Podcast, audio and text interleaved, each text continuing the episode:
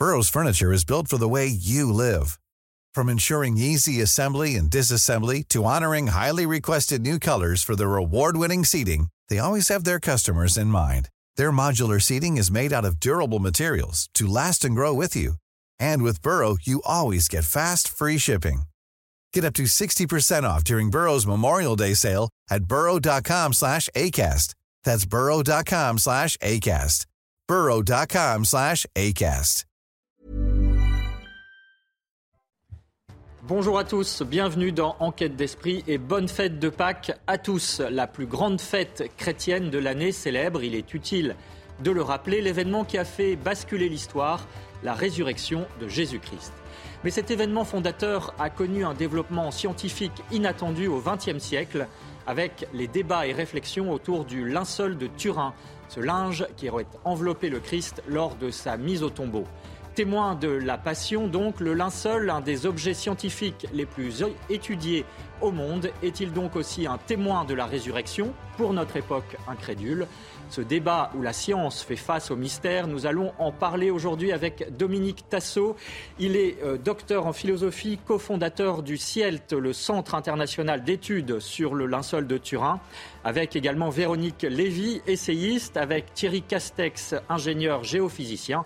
Et bien sûr, Véronique Jacquier, journaliste, est avec nous pour cette émission qui est en partenariat avec l'hebdomadaire France Catholique. Tout de suite, les infos, Éloi Rochebrune.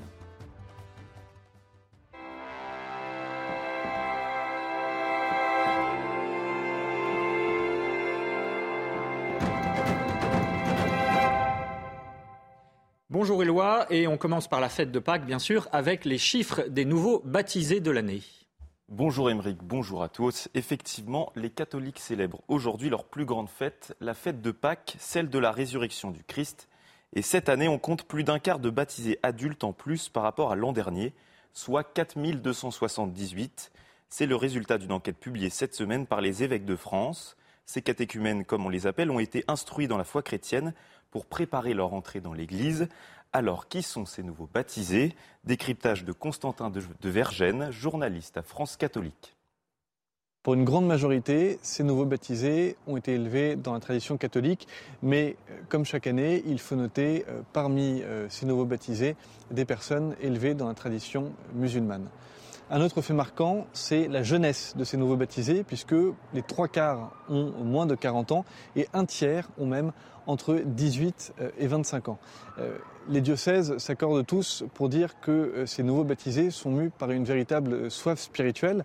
On peut relever d'ailleurs qu'un quart des nouveaux baptisés n'ont pas de connaissance précise de la foi catholique, mais sont mus par une pratique spirituelle, qui peut être aussi bien celle que d'aller se recueillir dans les églises, que d'allumer des cierges, ou bien évidemment que de lire la Bible. Les deux ans de catéchuménat servent justement à la formation pour que ces nouveaux baptisés découvrent et apprennent la foi chrétienne. Euh, mais tout l'enjeu pour l'Église sera euh, de continuer euh, la formation de ces nouveaux baptisés après leur baptême lors de la nuit de Pâques. Et alors pourquoi avoir demandé le baptême Lucille, 19 ans, étudiante baptisée hier lors de la vigile pascale dans une paroisse parisienne, a accepté de témoigner de sa foi Entrer dans la grande famille des chrétiens a été cette année pour elle une nouvelle naissance.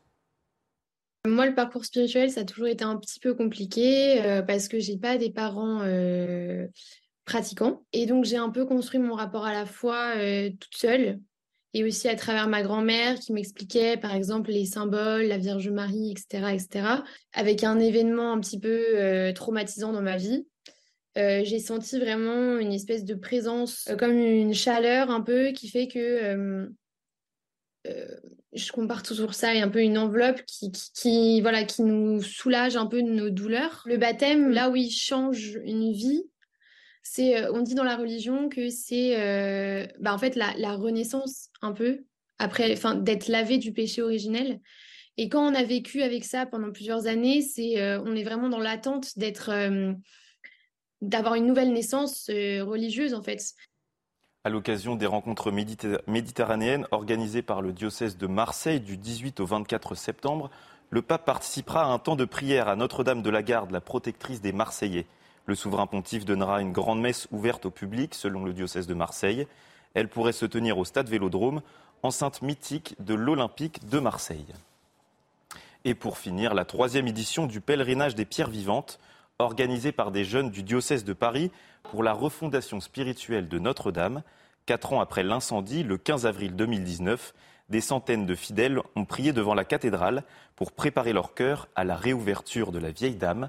Reportage sur place Olivier Gangloff et Mathilde Couvillère-Flornois. Pour entrer dans la Semaine Sainte, des centaines de fidèles ont fait un pèlerinage dans les rues de Paris jusqu'à Notre-Dame. La Vierge Marie ouvre la marche, suivie par Saint Joseph et les pèlerins qui alternent entre chants et temps de recueillement pour le renouveau spirituel de la cathédrale, ravagée par un incendie il y a quatre ans. C'est une soirée qui nous a marqué vraiment. On a foncé à Notre-Dame. Ça a montré finalement à quel point les jeunes pouvaient s'unir. Euh, autour d'un événement aussi dramatique malheureusement, mais pouvaient s'unir dans la prière. Cette procession de Notre-Dame, elle nous réunit dans la mer des églises sur le plan institutionnel et aussi sur le plan spirituel sous le manteau de Marie. C'est Marie la mère de tous les hommes. Il n'y a pas que des pierres, genre euh, comme Notre-Dame qui a fait un monument, mais que nous-mêmes, en fait, petits fidèles croyants de l'Église, on est comme des pierres de l'Église euh, universelle et on ne veut pas être des pierres mortes. On vient ici pour se ressourcer, mais pour être vivant ailleurs. Sur le parvis, l'archevêque de Paris, Monseigneur Ulrich, et Monseigneur Ribado Dumas, recteur de Notre-Dame, ont accueilli les pèlerins qui rend cette espérance très grande, c'est que vous soyez là et que depuis le 15 avril 2019, vous ayez entretenu la prière qui avait commencé ce soir-là. La veillée s'est poursuivie avec un temps de louange et d'adoration. La cathédrale rouvrira au culte et aux visiteurs le 8 décembre 2024 pour l'Immaculée Conception. C'est la fin de votre journal. Émeric, c'est à vous pour la suite d'Enquête d'Esprit. Merci Éloi Rochebrune. Le linceul de Turin ou Saint-Suaire est-il un témoin non seulement de la passion, mais aussi de la résurrection? De Pâques qui est célébré aujourd'hui dans l'Église. On en parle dans Enquête d'Esprit avec Véronique Lévy. Bonjour, merci d'être avec nous.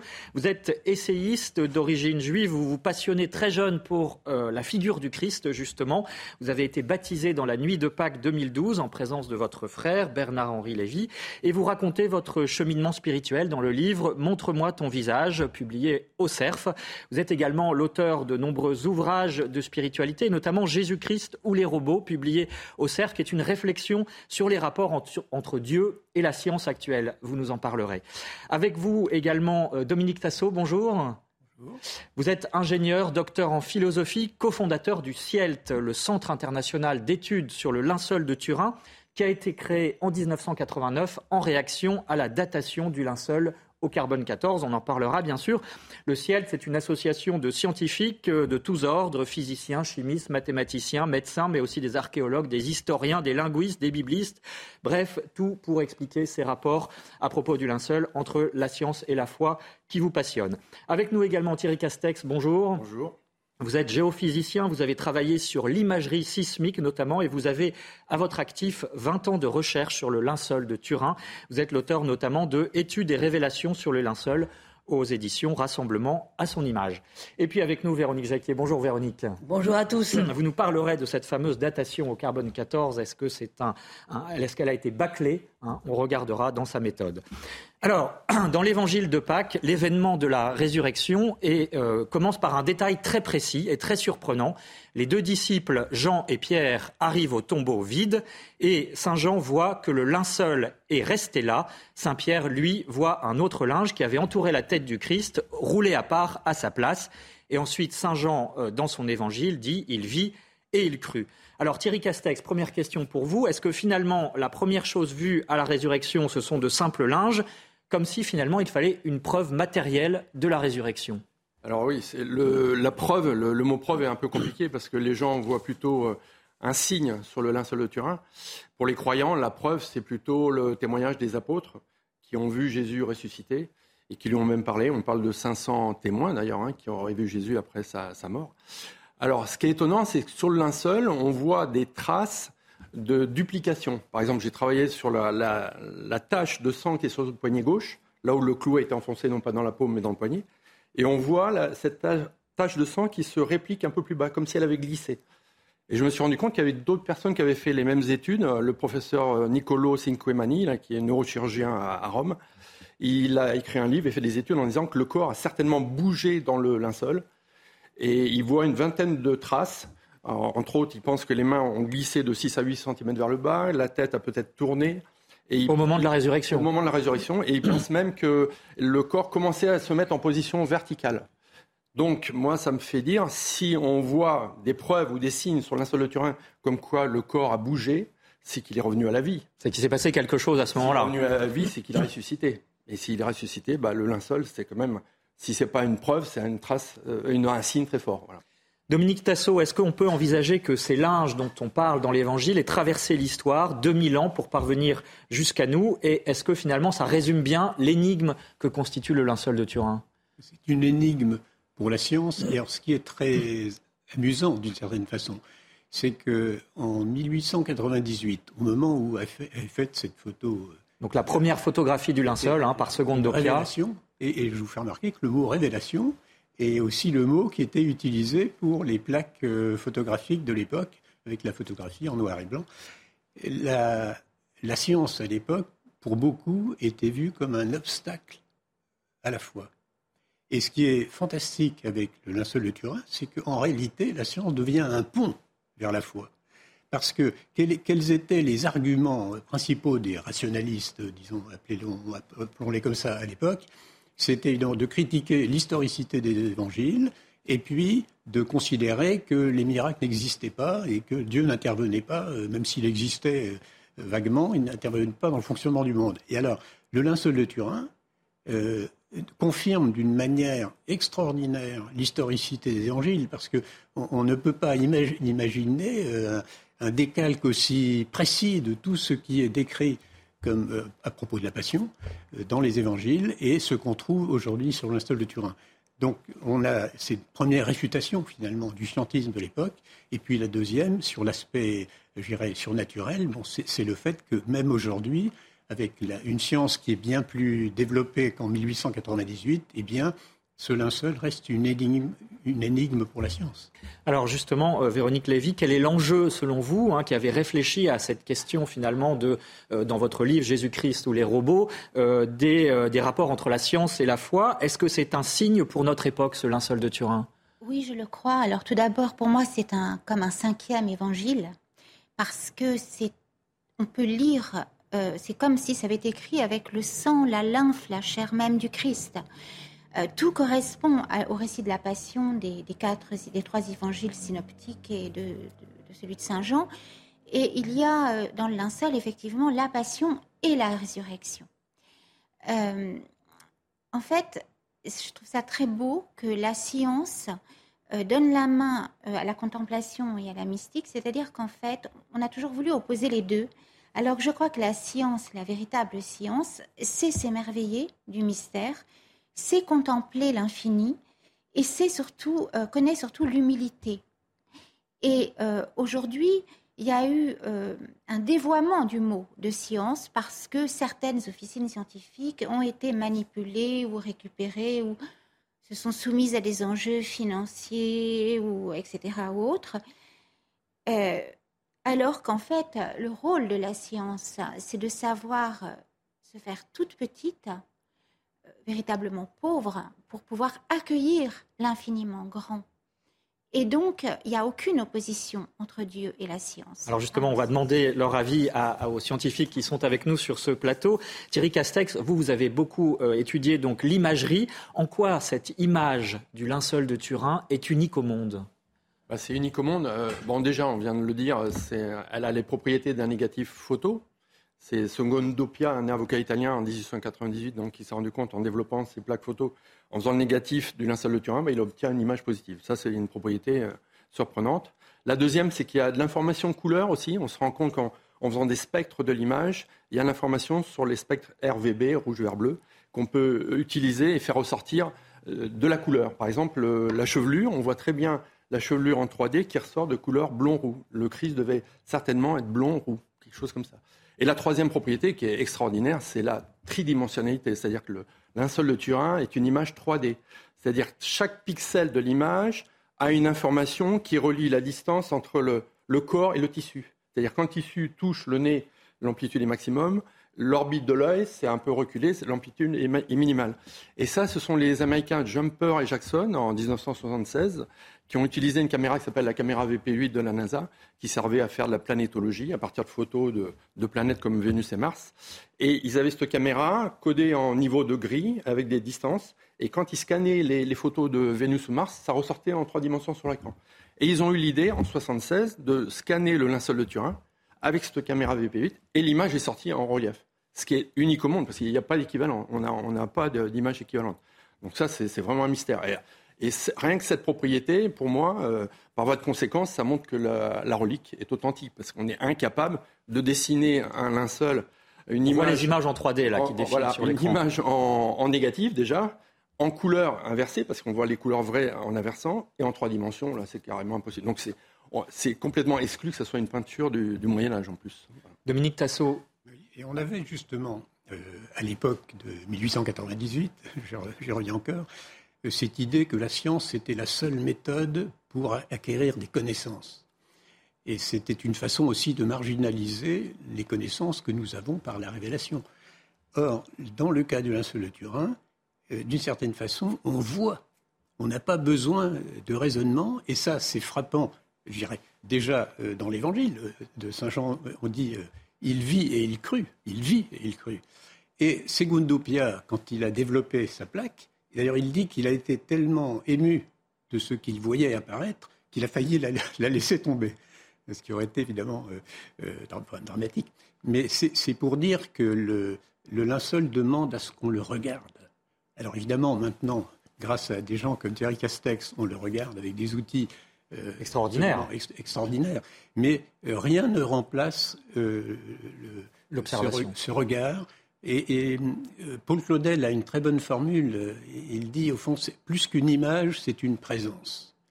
Et ça, on a cette, cette, ce sentiment de présence, seulement on ne l'a que depuis qu'on a fait des photographies en noir et blanc. Parce que quand on regarde le linceul, euh, en vrai, au moment des ostensions, quand on est tout près, on ne voit rien. Il faut être à 5-6 mètres pour voir quelque chose. Et évidemment, on n'a pas ce, cette présence donnée par le relief, hein, comme la 3D, euh, qui est sur le, sur le négatif. Donc euh, là, encore, on, on, voit comment la science a contribué à, renforcer la foi. Véronique Jacquet, juste avant la pub. Oui, alors justement, Thierry Castex, cette image en 3D, comment la science peut expliquer cette tridimensionnalité? Qu'est-ce qui s'est passé dans la nuit Ou ne pas l'expliquer. Voilà. elle, a, encore du mal, on n'arrive pas à l'expliquer totalement. Il y avait deux thèses qui s'opposaient un peu. Les premiers, ils pensaient que c'était une réaction chimique des vapeurs ammoniacales du corps avec les aromates qu'ils avaient mis dans le tissu, la myrrhe et l'aloès. Ça aurait fait une réaction chimique. Donc ça, c'était la thèse de Paul Vignon en 1902 qu'il avait appelé la vaporographie, les vapeurs du corps auraient réagi sur le tissu. Et puis finalement, il a abandonné cette thèse parce que ça n'expliquait pas les autres propriétés du linceul. Et l'autre thèse, c'est le rayonnement. De plus en plus de scientifiques sont convaincus que l'image est faite par rayonnement depuis le corps. C'est le corps qui a émis des rayons. Comme un flash? Comme un flash. Alors on ne sait pas si c'est un rayonnement électromagnétique, si c'est un rayonnement de protons et de neutrons. Mais forcément un rayonnement. Un rayonnement. Mais ultra puissant parce que. Alors puissant. Euh, alors le, biophysicien et père euh, Jean-Baptiste Rinaudot avait fait une expérience. Il avait bombardé un tissu de lin avec des protons et des neutrons avec un méga électronvolt. C'est une puissance très très forte.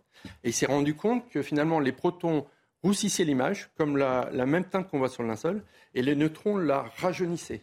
Et en plus, avec la quantité de protons et neutrons qui correspond à un corps, si on bombarde le tissu de linceul, ça rajeunit de 1200 ans. Curieux parce que la datation carbone 14 donne 1260-1390. Et la chose la plus étonnante aussi, quand on regarde de près, si on imagine que cette image est faite par rayonnement, on pense que le rayonnement s'est fait quand le corps était en position verticale, en apesanteur, et qui s'était projeté sur un tissu tendu. Comme si, mais on ne sait pas exactement comment, mais comme si. Et le rayonnement, il faut qu'il ait des propriétés particulières, il faut qu'il soit orthogonal, c'est-à-dire qu'il parte perpendiculairement au corps, qu'il soit unidirectionnel, parce que si les rayons partent dans tous les sens, l'image est complètement floue, et qu'il soit isotrope, ça veut dire à peu près homogène partout. Alors ça, ces conditions, ça, ça montre que c'est quand même compliqué. Donc on n'a pas l'explication encore finale, mais on pense que c'est certainement par rayonnement. Alors, on va se retrouver après quelques instants de, publicité pour évoquer notamment euh, la question de la datation au carbone 14 qui a fait couler beaucoup d'encre et qui, qui reste peut-être encore aujourd'hui un obstacle à euh, euh, l'authenticité. Mais est-ce que cette thèse tient encore la route? On en parle. Vous restez avec nous. De retour d'enquête d'esprit, nous parlons du linceul de Turin. Est-il un témoin de la résurrection de Pâques que nous fêtons aujourd'hui dans l'Église? Et euh, peut-on encore croire qu'il date du Moyen Âge, ce fameux linceul? La thèse est-elle, tient-elle encore la route? La thèse du carbone 14, bien sûr, on va en parler dans un instant. Nous sommes en compagnie de Dominique Tassot. Il est cofondateur du CIELT, le Centre international d'études sur le linceul de Turin également de Véronique Lévy, essayiste, de Thierry Castex, euh, géophysicien spécialiste de l'image, et de Véronique Jacquier, bien sûr, journaliste. Alors, euh, cet objet scientifique qui est le linceul a suscité, a toujours suscité euh, beaucoup de contestations depuis, en tout cas, cette fameuse photographie de la fin du 19e siècle. Et en 1988, plus proche de nous, un coup de massue provoqué par l'analyse au radiocarbone qui le date du 13e ou 14e siècle. Véronique, racontez-nous ce coup de tonnerre qu'a été euh, cette datation et surtout euh, qui pose un certain nombre de questions sur sa méthode. Oui, on ne va pas s'arrêter en tant que tel sur euh, l'utilisation de la datation au carbone 14. Il y a des spécialistes sur le plateau, donc vous pourrez en dire un mot. Moi, je vais m'arrêter sur la façon euh, dont, sur la, la, méthode qui a été utilisée pour rendre compte de cette datation au carbone 14 et donc euh, pour, euh, pour dire que le linceul datait du Moyen Âge. Pourquoi y a-t-il eu polémique? Bon, alors il faut savoir qu'en 1986, on adopte un accord et un protocole très très sérieux puisque ça faisait longtemps qu'on voulait expertiser le, le, le suaire au carbone 14. Une spécialiste des tissus. Alors le protocole disait que, voilà ce qui était prévu, je vous dis ce qui était prévu. Une spécialiste des tissus anciens devait prélever sept échantillons de 40 mg euh, qui devaient être remis à sept laboratoires, euh, des échantillons du sensuaire qui devaient donc être mélangés à des échantillons de tissus anonymes. L'essai devait se dérouler à l'aveugle. Les laboratoires ne devaient pas pouvoir identifier évidemment les échantillons qui venaient du linceul. Et les laboratoires devaient travailler sans communiquer entre eux. Tout ça nous paraît logique. Euh, leurs résultats, soupli qu'achetés, devaient être ouverts par trois organismes contrôleurs l'archevêché de Turin, l'Académie pontificale des sciences et le British Museum. Et là, qu'est-ce qui se passe? Un an plus tard, en 1987, le cardinal Casaroli, qui est le secrétaire d'État du Vatican, modifie le protocole. Coup de théâtre, on élimine euh, quatre, laboratoires sur sept. Euh, la spécialiste des tissus anciens, et le contrôle revient au seul British Museum. L'Académie pontificale des sciences est écartée. Quant au déroulement de l'essai, le 21 avril 1988, alors rien ne se passe comme prévu. Aucun procès verbal ne rend compte de l'opération de prélèvement des échantillons du linceul. Maintenant, ça nous paraît complètement surréaliste. Les représentants des laboratoires retenus, les trois laboratoires retenus, Zurich, Tucson et Oxford, assistent à l'essai. Donc, il n'y a plus de tests à l'aveugle.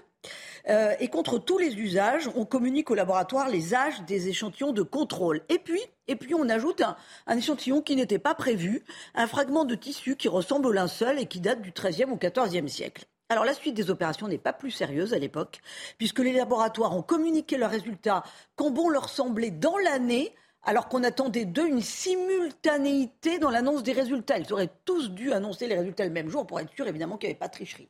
Euh, et puis le 14 euh, octobre 1988, le British Museum et le laboratoire d'Oxford tiennent une conférence de presse pour dire euh, que le suaire date entre 1260 et 1390 et là non plus, ils ne communiquent absolument pas euh, sur leur méthode, sur le matériel utilisé, sur les résultats bruts de chaque étape. Rien, rien n'est euh, écrit noir sur blanc pour dire la façon dont ils s'y sont pris.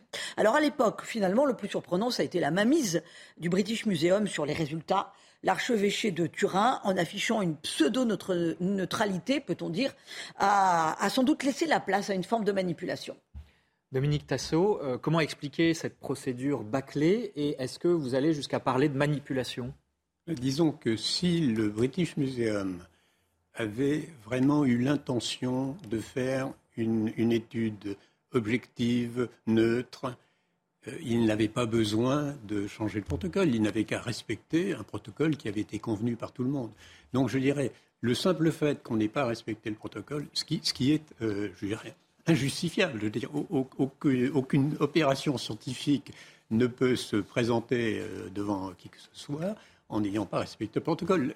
ce qui fait la science, c'est la méthode. C'est le respect de la méthode. Si on ne respecte pas la méthode, on est en dehors de la science.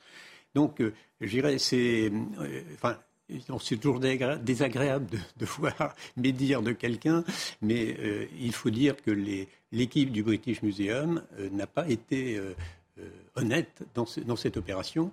Et ce qui est très intéressant, c'est que un des trois laboratoires euh, concernés, le laboratoire de radiocarbone d'Oxford, par son directeur actuel, euh, Ramsey, a reconnu euh, devant la BBC d'abord et dans d'autres circonstances que la, datation avait été mal faite et donc elle ne, valait rien. Parce que quand une, il ne faut pas dire quand une datation est, mal faite, eh on va élargir la plage. Au, lieu de 1260, 1390, on va dire c'est 1150, 1420. Euh, non, ça veut dire qu'il faut recommencer. Donc l'aveu par euh, Ramsey que la, datation euh, ne, vaut rien est intéressant et quand même ce qui est dommage pour l'image de la science, c'est qu'il a fallu attendre 30 ans et qu'un Français, Tristan Casabianca, fasse une, une procédure euh, FOI, Freedom of Information Act, qui est propre au système anglo-saxon, pour obtenir ce que beaucoup de gens avaient demandé dès 1988, la publication des résultats bruts. Et à ce moment-là, on, voyait qu'effectivement, les, laboratoires, malgré, malgré qu'ils aient pu communiquer leurs résultats entre eux. Mais alors, est-ce qu'aujourd'hui, ça veut dire que euh, dans la communauté scientifique, il est admis que euh, cette thèse du carbone 14 et de la datation du Moyen Âge ne tient plus? Thierry Castex? Oui, oui. Euh, bah, comme vient de l'expliquer Dominique Tassot, ça, bon, ça serait à refaire. Mais bon, les gens se posent la question est-ce que ça vaut le coup de recommencer? Est-ce qu'on ne risque pas de retomber sur les, les, mêmes, les mêmes âges? Si on ne comprend pas vraiment comment l'image s'est faite alors, bon, moi j'ai un avis tranché sur le carbone 14. Je ne dis pas que c'est inutile, mais pour moi c'est secondaire. Parce que quand j'étudie l'image et ce que j'ai expliqué avant, cette propriété de tridimensionnalité, à elle seule, euh, implique que c'est une relique authentique. Voilà. Parce qu'on ne peut pas, la science ne peut pas l'expliquer. La science ne peut pas l'expliquer et on ne peut pas expliquer que ça a été fait il y a 2000 ans. Comment on aurait pu peindre en négatif, en couleur inversée, en trois dimensions? C'est impossible. Et pourtant, même si, même si au Moyen Âge, on avait, on, avait dit que le linceul est daté le Moyen Âge, on n'aurait pas pu le faire non plus au Moyen Âge. Donc c'est des techniques qui nous dépassent. On serait même pas, avec tout l'argent du monde, on ne serait même pas capable de euh, refaire un linceul avec les mêmes propriétés. On est incapable. Dominique Tasso. Oui, et il y a un autre point à souligner, c'est que l'analyse par le carbone 14, c'est un essai destructif. C'est-à-dire, on détruit une partie de la relique. Alors, est-ce qu'on a le droit à une époque où justement de plus en plus la science expérimentale progresse et on, le voit très bien en médecine, arrive à des techniques non intrusives qui respectent l'organisme, est-ce qu'on a le droit, compte tenu de ce qu'on sait de cette relique euh, exceptionnelle, est-ce qu'on a le droit de détruire même un centimètre carré de cette relique? Pour moi, je pense que la, euh, ça, n'a refaire une datation carbone 14 n'a aucun intérêt parce que les, éléments de datation du linceul, on en a à foison dans tous les domaines. Et euh, une méthode particulière, alors ça c'est peut-être quelque chose que les, téléspectateurs n'ont pas en vue, c'est que la science n'est jamais certaine. Mm. On, a, on, fait des hypothèses, on essaye de les confirmer, etc. Mais il n'y a jamais de certitude en science. Et donc ça, c'est quelque chose qu'il fallait avoir en vue euh, et, pouvoir, euh, au moment de la datation de 88, dire, écoutez, euh, vous avez trouvé quelque chose qui contredit ce qu'on savait par ailleurs. Avant de s'émotionner, refaisons une expertise, réfléchissons. Et, Est-ce que pour autant la science peut dire que le suaire est authentique? Alors, si je peux me permettre, juste pour compléter ce qui vient d'être dit, euh, il y a peut-être d'autres méthodes de datation que le carbone 14. Là, récemment, des Italiens ont mis une méthode au point qui s'appelle la méthode WAX, euh, basée avec, avec, des rayons laser, des rayons X, voilà, par laser. Et ils arrivent à démontrer, euh, avec une certaine technologie, qu'effectivement, le linceul aurait 2000 ans. C'est une nouvelle façon de procéder que le carbone 14. Alors, est-ce nouvelles études qui ne serait pas une piste vont dans le sens de Arrêter un peu le carbone 14 et voir s'il n'y a pas d'autres pistes qui pourraient nous donner une date, voilà, plus authentique, on va dire. Dominique Tassot, sur la question de l'authenticité, euh, qu'est-ce qu'on peut en dire? Effectivement, à partir du moment où la science, par, définition, n'est jamais certaine de rien, et qu'il n'y a jamais de consensus euh, entre tous les spécialistes dans quelque domaine que ce soit, euh, justement, l'authenticité, c'est le, fait que ce soit le linceul de Jésus-Christ. Et je pense que c'est à l'Église à affirmer l'authenticité, parce que c'est un acte, c'est comme un, un, juge devant dans un procès alors, il y a les experts qui apportent des éléments euh, au dossier, mais c'est ce qu'on appelle l'intime conviction du juge qui, à un moment donné, décide. Euh, et là, rien ne s'y oppose, en tout cas. Et je, pense que là, c'est, ça n'est que l'Église qui est, qui est la propriétaire, d'une certaine façon, du linceul, qui est en position de dire c'est une relique authentique ou de ne rien dire. Véronique Jacquet, puis Véronique Lévy on évoque quelque chose d'extraordinaire hein, en parlant de, ce linceul au, sens, propre. Euh, Véronique Lévy, vous avez dit que c'était un, cinquième évangile. Euh, n'oublions pas que c'est le linge qui aurait euh, enveloppé Jésus-Christ. On ne parle pas non plus de n'importe quelle résurrection et on ne parle pas de n'importe quelle personne dans ce suaire. Pourquoi est-on sûr d'ailleurs qu'il enveloppait Jésus-Christ? Pourquoi vous parlez-vous de, cinquième évangile? Parce que c'est aussi un récit millimétré de toute la passion qu'a subi le Christ? Oui, alors déjà, il y a eu un symposium, je ne sais pas en quelle année, où plusieurs scientifiques euh, du monde entier ont statué que c'était bien le linceul qui avait enveloppé le corps de, Jésus Nazareth. Donc euh, là-dessus, euh, il, y a eu, il y a eu un avis. Et ensuite, c'est vrai que, mis à part le miracle incroyable de cette forme de radiation, euh, du, corps au contact du tissu qui aurait euh, irradié les, 3 mm euh, supérieurs du tissu. 20-40 microns. Voilà. Il y a eu également les traces de sang qui ont pénétré plus profondément dans le lin. Et donc tout ça, il y a comme un encodage déjà qui, serait déjà comme si Dieu avait écrit déjà avec son sang et avec la lumière émanant de son corps une, une tridimensionnalité. Donc il y, a, ce phénomène qui est déjà extraordinaire euh, à lui tout seul, mais il y a effectivement un autre phénomène qui est, pour moi miraculeux, c'est que oui, on, peut suivre, on peut, en regardant, d'abord c'est le Christ qui nous regarde dans ce linceul, mais en, le regardant, en, donnant la main à la science qui nous guide aussi, et aux médecins légistes, comme par exemple le docteur, et puis un, certain docteur qui s'appelle le docteur Giraud, qui a montré tout l'impact de la flagellation. Il y a eu 120 coups. On meurt au-delà de 40 coups. Il y a eu les marques de la couronne d'épines. Et, quand chaque fois que le Christ relevait la tête sur la croix, il pouvait à peine la relever parce que les épines s'enfonçaient dans son crâne. Et donc il est mort par asphyxie. Enfin, quand on commence à l'aide, je dis bien, de parce que la science aujourd'hui, non, non seulement ne s'oppose pas à la foi, mais je dirais même éclaire d'une certaine manière, c'est ça qui est merveilleux, dans une unité les évangiles, on se rend compte qu'il y a une coïncidence euh, totale entre le récit de la passion, préfiguré déjà d'ailleurs par le prophète Isaïe qui parle. Mais est-ce que c'est vrai aussi, pardon de vous interrompre, est-ce que c'est vrai aussi pour la résurrection qui nous occupe ici aujourd'hui, hein, puisque euh, c'est la fête de Pâques? Euh, Thierry Castex, pardon. Pardon, vous voulez dire Est-ce que c'est -ce que, c'est aussi un témoin de la résurrection, ce linceul? En quoi est-ce que ça peut être un témoin de la résurrection? Bah, disons, euh, ce que je disais au début, hein, euh, on, se pose la question si c'est un témoin, une preuve, un signe, une trace. Euh, bien sûr, alors quand le, lendemain, les Pierre et Jean sont venus au, tombeau, ils ont vu que le linceul s'était affaissé mais n'était pas parti. D'ailleurs, on pourrait se poser la question, si on n'avait pas trouvé le linceul, est-ce qu'on aurait parlé de résurrection? Parce qu'on aurait dit, les disciples de, Jésus sont venus prendre le corps, on n'a pas vu de, de tissu par terre. On pourrait se poser la question.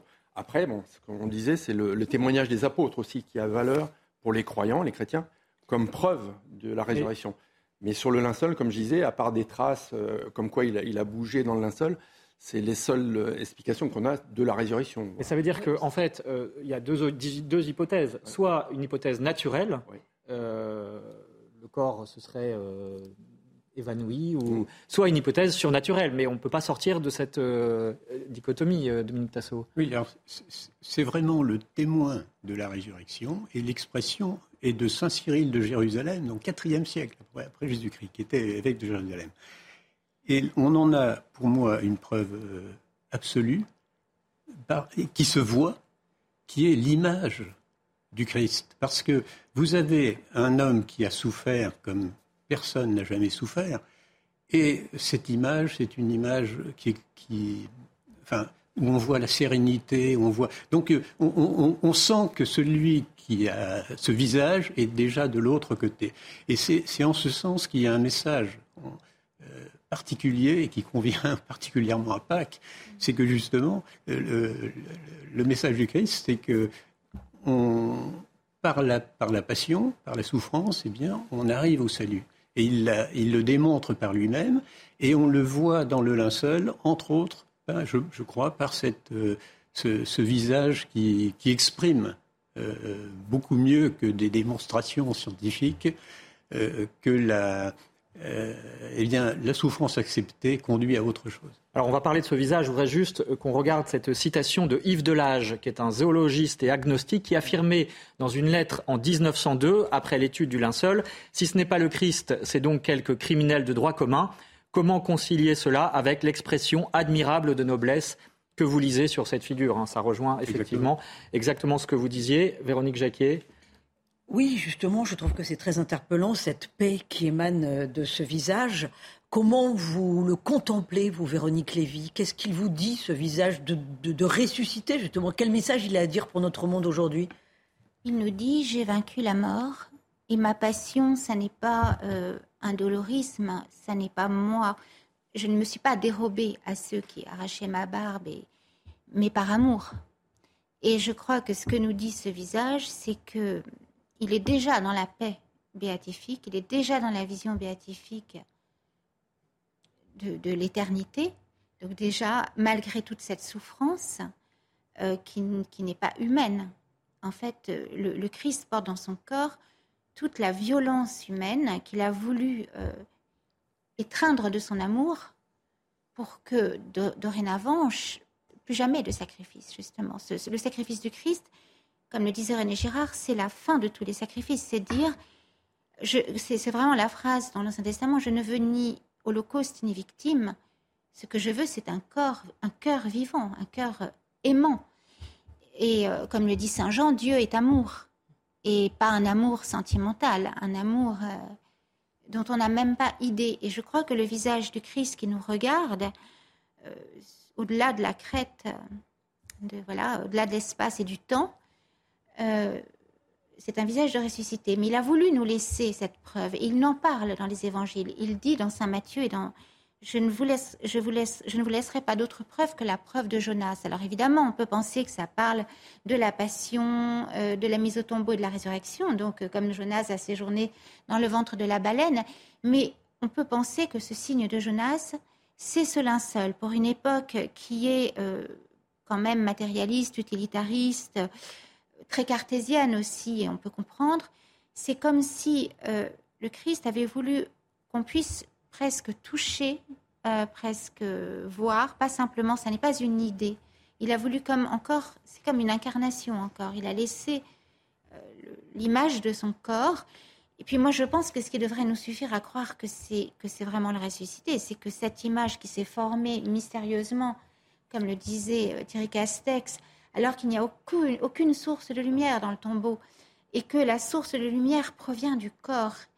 Et puis cette précision, cet encodage au sein même de l'image qu'on n'a plus qu'à suivre pour, pour désolé, hein, vous avez fait du boulot, mais déjà Dieu avait déjà écrit avec, euh, avec euh, d'une certaine manière. Véronique Lévy, je voudrais qu'on, juste avant euh, qu'on, se rende à Tours, parce que là, cette sainte face du Christ, elle a fasciné déjà, déjà avant la, photographie du linceul, hein, fin 19e, avec cette sainte face de Tours. regardez le récit d'Éloi Rochebrune. Au 19e siècle, Léon Papin Dupont, ardent défenseur du culte catholique, veut diffuser la dévotion à la sainte face de Jésus la tradition chrétienne veut que Sainte Véronique ait essuyé avec un linge le visage du Christ pendant sa passion, recueillant ainsi la sainte face. En 1851, les carmélites de Tours offrent à Léon Papin Dupont deux copies du visage de Jésus. L'une d'elles est installée dans son salon avec une lampe à huile. Trois jours plus tard, l'huile de la lampe produit la guérison d'une malade. Le domicile de Léon Papin Dupont devient alors un lieu de pèlerinage. Des centaines de personnes accourent chaque semaine pour prier et demander des grâces. Après sa mort, l'archevêque de Tours, Monseigneur Collet, décide de reconnaître canoniquement le lieu comme un oratoire. Aujourd'hui, le sanctuaire a été confié à l'ordre dominicain, où il est encore possible de vénérer la Sainte Face et de demander de l'huile de la lampe. Les religieux en expédient dans le monde entier par voie postale. Léon Papin Dupont a lui été reconnu vénérable par Saint Jean-Paul II en 1983. Voilà, alors euh, pour ces quelques minutes qui nous restent, justement, cette sainte face du ressuscité qu'on peut regarder donc à travers l'image du linceul, en quoi constitue-t-elle pour aujourd'hui un message d'espérance? Euh, question euh, à tous nos invités. Thierry Castex, est-ce que justement notre époque incrédule, on peut le dire, c'est un signe justement d'espérance Je pense que c'est un signe d'espérance, spécialement pour notre époque, parce que justement avec les techniques modernes de traitement d'image, on, devine, on découvre la, propriété de tridimensionnalité de l'image. Et en même temps, je dirais, bon, c'est un, message d'espoir, parce que lui, il a ressuscité, d'accord On dit, si on croit en la seule, il y a, eu résurrection. Mais c'est un message pour nous, parce que nous aussi, peut-être, on, voilà, on ressuscitera après notre mort. Et puis pour, euh, pour terminer, je dirais aussi que les études sur l'insol de Turin sont pas. Il y a encore des choses à découvrir il y a plusieurs thèmes, on cherche des écritures, par exemple, bon, ça prouverait encore qu'il y aurait des traces, ou par exemple le titulus qui était sur la croix, on se demande s'il n'y a pas des traces des lettres, mais c'est difficile à voir parce que l'image n'est pas bonne. Donc je pense qu'il y a encore un, terrain encore des choses à découvrir pour le, futur. Et voilà. Et, mais même si déjà on pense qu'il est authentique, ça n'empêche pas de continuer à faire des, recherches. Dominique Tassot. Il y a un point très, très intéressant, c'est que alors que les, le linceul de Turin montre toutes les traces de la, passion, etc., il n'y a pas de traces de putréfaction. Et ça, c'est tout à fait anormal parce que le, linceul est resté pendant alors entre 36 et 40 heures. Quand on analyse la, décomposition des caillots pour qu'ils aient pu imprimer le, linge, euh, il faut un certain temps, mais pas trop longtemps non plus parce qu'il ne faut, pas que le, sang se diffuse le, dans le tissu. Eh bien, dans, euh, il y aurait dû y avoir des traces de putréfaction il n'y en a pas. Et là, c'est un, un, message que justement, en, acceptant de souffrir avec le Christ, eh bien, euh, on va vers autre chose. Véronique Lévy, le mot de la fin. Est-ce que finalement cet homme de douleur qui ressuscite, hein, avec ses plaies, c'est une porte d'entrée pour nos contemporains euh, par la souffrance, justement? Oui, alors il ne s'agit pas de faire l'apologie de la souffrance, bien évidemment. Bien mais sûr. Il s'agit de dire à une époque où on veut des images absolument lisses, euh, que c'est par les failles que passe la lumière et par les blessures, quelque part, par la vulnérabilité, plus exactement, que Dieu peut nous rejoindre et que l'éternité même peut nous rejoindre. Parce qu'on est quand même dans l'époque du trans-inhumanisme, comme je l'appelle, et pas du transhumanisme, qui voudrait euh, nous parler d'immortalité qui n'est pas la résurrection, mais qui est une vie euh, qui se prolonge, une vie au rabais, une espèce de sursis, mais qui ne sera jamais la résurrection. Et je dirais même une immortalité, une immortalité à double vitesse, puisque certains pourront se l'offrir, d'autres non. Alors que la résurrection du Christ, elle ne s'achète pas. Euh, la résurrection, enfin, du Christ à laquelle il est promis qu'on participera un jour, elle ne s'achète pas. Et comme le dit dans le Cantique des Cantiques, euh, ceux qui croient acheter l'amour n'auront que mépris parce que c'est par l'amour qu'on peut atteindre cette résurrection. Pourquoi? Parce que tout ce qui n'est pas donné est perdu. Tout ce qui n'est pas donné se fane et meurt. Et ce que nous dit le Christ, c'est qu'il n'a été qu'amour. Sa passion, il ne l'a pas vécue par soumission, comme une victime. Il, a, il y a consenti par amour, librement. Le combat commence à Gethsemane, au jardin de Gethsemane. Et euh, ça s'appelle l'agonie, c'est combat, et se termine sur, euh, enfin, se passe par la croix et se termine par la victoire de la résurrection. Et il nous dit que nous aussi, nous devons croire que dans nos blessures, dans nos combats, dans nos désespoirs, euh, si nous les offrons au Christ, et pour ceux qui ne croient pas au Christ, si nous les offrons, si nous les offrons à l'amour, parce que c'est son notre nom, alors euh, une fenêtre s'ouvrira, et oui, nous ressusciterons. Et ça n'est pas une idée, c'est une certitude. Euh, et ce voile, enfin ce linceul, ce linceul de Turin plus exactement, est là pour euh, nous le dire, nous le confirmer avec l'aide des scientifiques. Je voudrais quand même donner la, la, citation exacte de Saint Jean, de Saint Jean, parce que ça souvent, c'est il contemple les linges affaissés et le suaire qui était là sur la tête, c'est-à-dire il est peut-être question d'un fameux voile, le voile de Manopello, parmi les linceuls, non pas affaissés, mais faisant exception, enroulés à sa place. C'est-à-dire qu'en fait, la traduction exacte du grec n'est pas euh, qu'il a vu des bandelettes et qu'il y avait un linge à côté, mais que les linges étaient affaissés, ce qui cautionnerait euh, les évangiles, là encore, coïncident avec les recherches scientifiques d'un linge, euh, d'un corps qui se serait ce sera le mot de la fin. Voilà, qui se serait euh, dématérialisé, enfin voilà, qui serait sorti. Et on ne peut pas imaginer comment est ce corps parce qu'il n'est plus soumis à l'espace et au temps. Merci Véronique Lévy. Malheureusement, cette émission touche à sa fin. Merci en tout cas de cette conclusion. Merci à tous d'avoir éclairé ce débat entre euh, la science et la foi à propos du linceul de Turin. Je renvoie à vos ouvrages euh, respectifs. Thierry Castex, pardon, études et révélations sur le linceul aux éditions Rassemblement à son image. Véronique Lévy, je cite également votre dernier ouvrage Cœur de chair, publié chez Artege. Et puis euh, le CIELT, le Centre international d'études sur le linceul de Turin, Dominique Tassot, que vous avez cofondé, qu'on peut retrouver sur, sur Internet, bien sûr.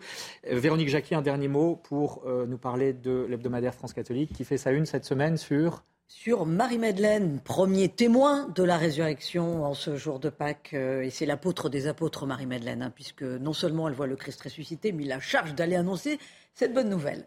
Voilà, merci encore. Merci à vous d'avoir suivi cette émission. Merci à Aurélie Lucano à la réalisation euh, de cette émission. Bonne fête de Pâques encore à tous. La semaine prochaine, nous parlerons du millénaire du Mont Saint-Michel à l'occasion donc du millénaire de la restauration de son abbaye et de la place, bien sûr, de ce lieu si important pour la foi et pour l'histoire de France. Bon dimanche à tous.